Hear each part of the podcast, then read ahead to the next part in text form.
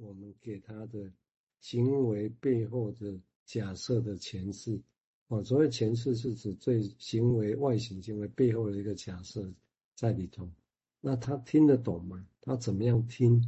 啊，我们就要用神话的方式跟他说嘛。看，但是看起来好像不是，也许是吧。克莱因说那个是背后阳气阴经什么之类的，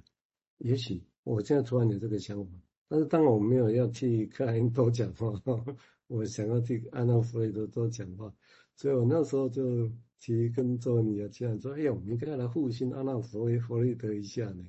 因为他的论点我觉得比较接近我们刚刚在想的，哎。有些现实好像要一点一滴的给，慢慢的给，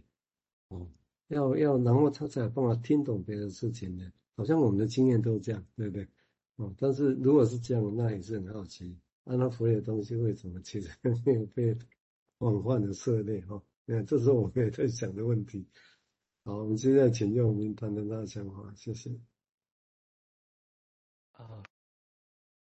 刚刚蔡医师提到说，为什么童话可以就？谈童话的时候就可以不科学哦，对，这的确是很有意思的事情，就好像有一个有一个有一个内在，我们都认定有一个空间是这样子的，我们可以在这里面就做一些不一样的事情的感觉。然后我就想到那个王医师在说，他说那个，其实王医师讲那个，我觉得很生动，就是这个鼻子其实可能是佛性组织眼肿起来了，然后被拉长了很。其实其实是很悲伤的一件事情。如果我们这样讲起来的话，还不会三天三夜还不会消肿这样哦。可是呃，好像就要有一个空间，是不是？如果融合刚刚两位医师说的，听不听得懂，或者是说这个东西能不能够存在，还是成为一种创伤，来自于说这件事情能不能在孩子心中是连续性的？我就想到温尼可提到连续性哦，所以我现在。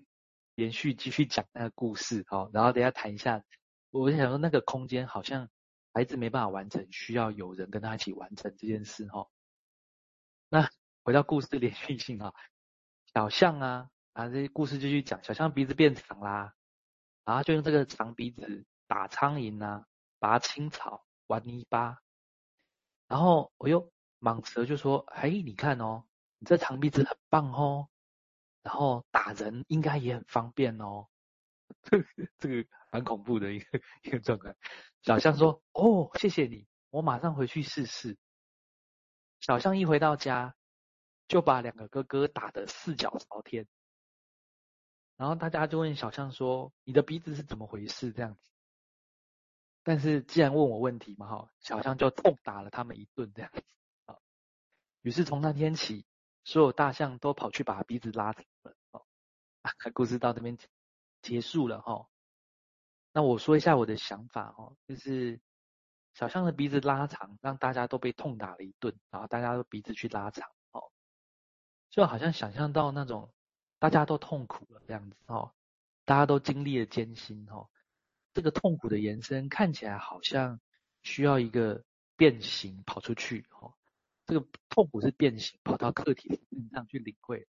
当然也可以，你也可以把它说成是，我需要照镜子，大家都看到这个样子之后，好像我看到我没被看到的东西就被看到了哦。呃，但是就是这样讲，就好像没有空间，就好像在治疗上面，那很惨啊，就真的很惨。就是如果我们一定要看见什么内在的痛苦的话，这痛苦必须要跑到外面来，一定要变形，跑到外面。一定要有一个客体去承担它，就像一个容器承担一个受器的角色，主体才看见自己变形嘛，哦。而我有一种感觉啦，哈，我又想到我小时候听到的那故事，其实有个变形哦。那个变形是这样，还是说小象发现自己的鼻子变长之后，哦哟，超方便的，吃东西吃那个高高的树叶，大家本来都吃不到高高的树叶，但他吃到，就很很开心啊。然后其他人都很羡慕他。然后就觉得开始给他拍手，然后觉得很棒，然后我们要变成像他这样，于是就跑去拉长鼻子。虽然结果看起来有点像，但是好像那个版本的这中间有一点差别性，是我觉得这两个版本中间似乎又多了一个空间，就是那个空间的变形不只是因为，呃，不只是因为就是我需要有个人去承担而已，而是我可以在。好像我想象这些故事的版本中间，就可以知道我有不同的版本的感觉。所以好像放置着对伤害处理的事情，比方说，就大家都打来打去嘛，好，理想，那现实上就是大家人家打来打去，可是也同时放置着一个对呃理想的追求的暗示，这样子哦。呃，我讲一下这个多版本的事情哦。呃，讲回到贝特罕这个人哦，贝特罕的他写的这个《童话的魅力》这本书哈、哦，他曾经被质疑一点，也许也像是精神分析曾经被质疑的，就是你们说的话总是那么绝对说，说哦，难道就一定是这样吗？难道就一定是伊底帕斯情节吗？贝特汉曾经在说，就是我们读这些童话哈、哦，不要读后来版本，只读一个叫做原始的版本，所以他要求的是一八五七年的格林童话哦。或许是认为说，在那个最原始版本里面，好像有最真实的意义这样，哈。可是做呃这个导读者哈，他提出一个一个现象值得思考，就是说，其实，在童话研究里面，大家很在意的其实是还有一个版本差异这件事，可以去注意到说不同文本间的意义是什么，并且承认这些不同文本中的影响。于是，这看似是各种不同文化的。版本看起来是分裂的，好像哦，我就要读这个文化版本，可是其实不是的，而是我好像透过另一个版本，我可以收容不同意义这样哦。所以我就想到蔡医师之前提到离散模式哦，是不是这像是那种内心里面可以扩大的感觉，好像要疏散那种压迫感一样？就用借用萨索罗兰说法说，有一个心智世界的图书馆或是一个博物馆哦。而这时候的心智在做的工作，不是稽查，稽查说你这版本合不合实情，而是有没有机会让版本是共同呈现的，它就变成一个图书馆的管理员这样子，好，要去扩充这个空间这样，那我就先想到这里。啊，刚刚既然在讲故事，然后童话打来打去的，那我就把一个。现实故事来，好像也有，比如大家都看最近看得到，昨天啊哈，昨天有公主王子的故事哈，对对？英国如果大家有去看，礼拜哎礼拜六礼拜六礼拜六的时候晚上六点多，就查查尔斯变成国王了哦，那底下你看的夏洛蒂、夏洛特哎托尔莱蒂那个公主啦什么王子那些哈，其实王子。还在我们现实上，那其实这个地方我跟我连起来，我也不知道那种打来打去或者是童话故事，我用我我用我来讲大人的童话故事版，跟刚刚讲的阿拉弗雷德跟克莱的故事有关系，真有趣啦！一九四零年代的确两派哈争论，是真的是叫论战哦，打来打去，那时候很凶悍哦。那时候的克莱因的女儿出面公开骂克莱因的，那你骂得很凶哦，自己的女儿，那真的是 要摧毁似的。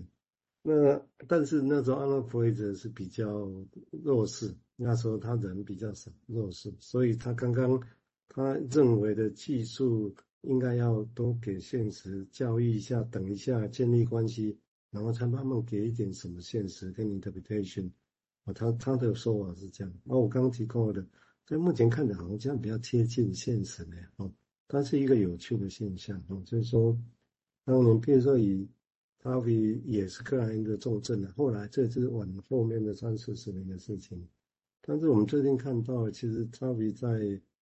我两一九九到两千年去，最近十年因为整个主事者改变，都是引进认知模式其他模式，不是这个不好，而是结果就是几乎这东西的。主要的人几乎都都走掉了，所以从这部分呢，他反而以这个角度来讲，反而是在没落，你知道吗？但是我昨天礼拜六下午跟周医师我们合上了那个英国的课程的时候，那吴丽妍心理师他就谈阿拉弗雷德的 paper，我们这这个礼拜跟我谈阿拉弗雷德，然后他就去去找出来，阿弗雷现在有一个新的建筑，哦，我吓一跳，你知道吗？我去找，哎，真的是新的建筑，很现代化的建筑，而且跟公主王子有关系，是那凯特王妃支持下的一个一栋建筑，让安娜弗雷德先的监管继续运作，